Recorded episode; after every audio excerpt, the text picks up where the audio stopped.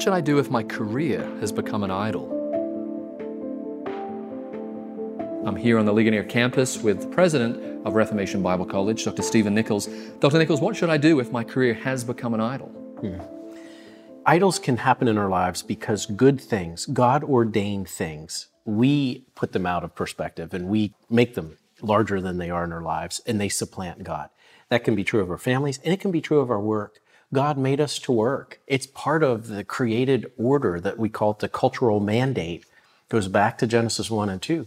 And He's put us on this earth to work. And we find admonitions to work. And we also find people who are good at work, skilled craftsmen. We see them being honored in the text of Scripture. So let's establish this. Work is a good thing. Read the book of Proverbs, right? But it's very easy for good things to become idols because we apply too much energy to them and we look to them to give us fulfillment or satisfaction, and that's not what they were made to do that kind of fulfillment that only God can deliver on. And so it's very easy for good things to become idols.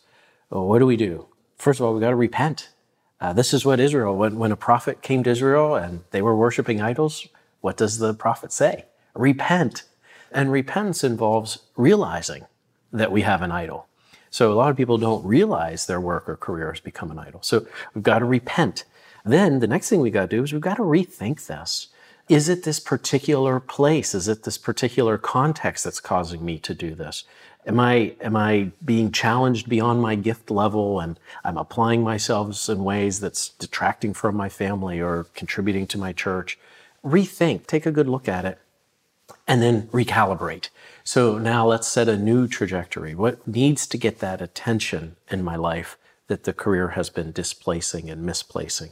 So repent, rethink, and recalibrate, I think is a good way as we think about all these things that can become idols in our lives. And the thing we've got to realize again is good things can become bad things. It's not just the bad things that are bad for us. Good things can be bad for us too. And so we need some wisdom here, and we need to have a clear eyed view of ourselves as we think about these things. This has been Ask Ligonier with me, Nathan W. Bingham. And if you have a biblical question you'd like us to pose to one of our future guests, leave us a voicemail by calling 1 800 607 9386. You can always record that question on your smartphone and email it to us at askligoniervm at ligonier.org. And we'll be sure to include all those details in the show notes. For more information and for the archive of episodes, visit ask.ligonier.org slash podcast.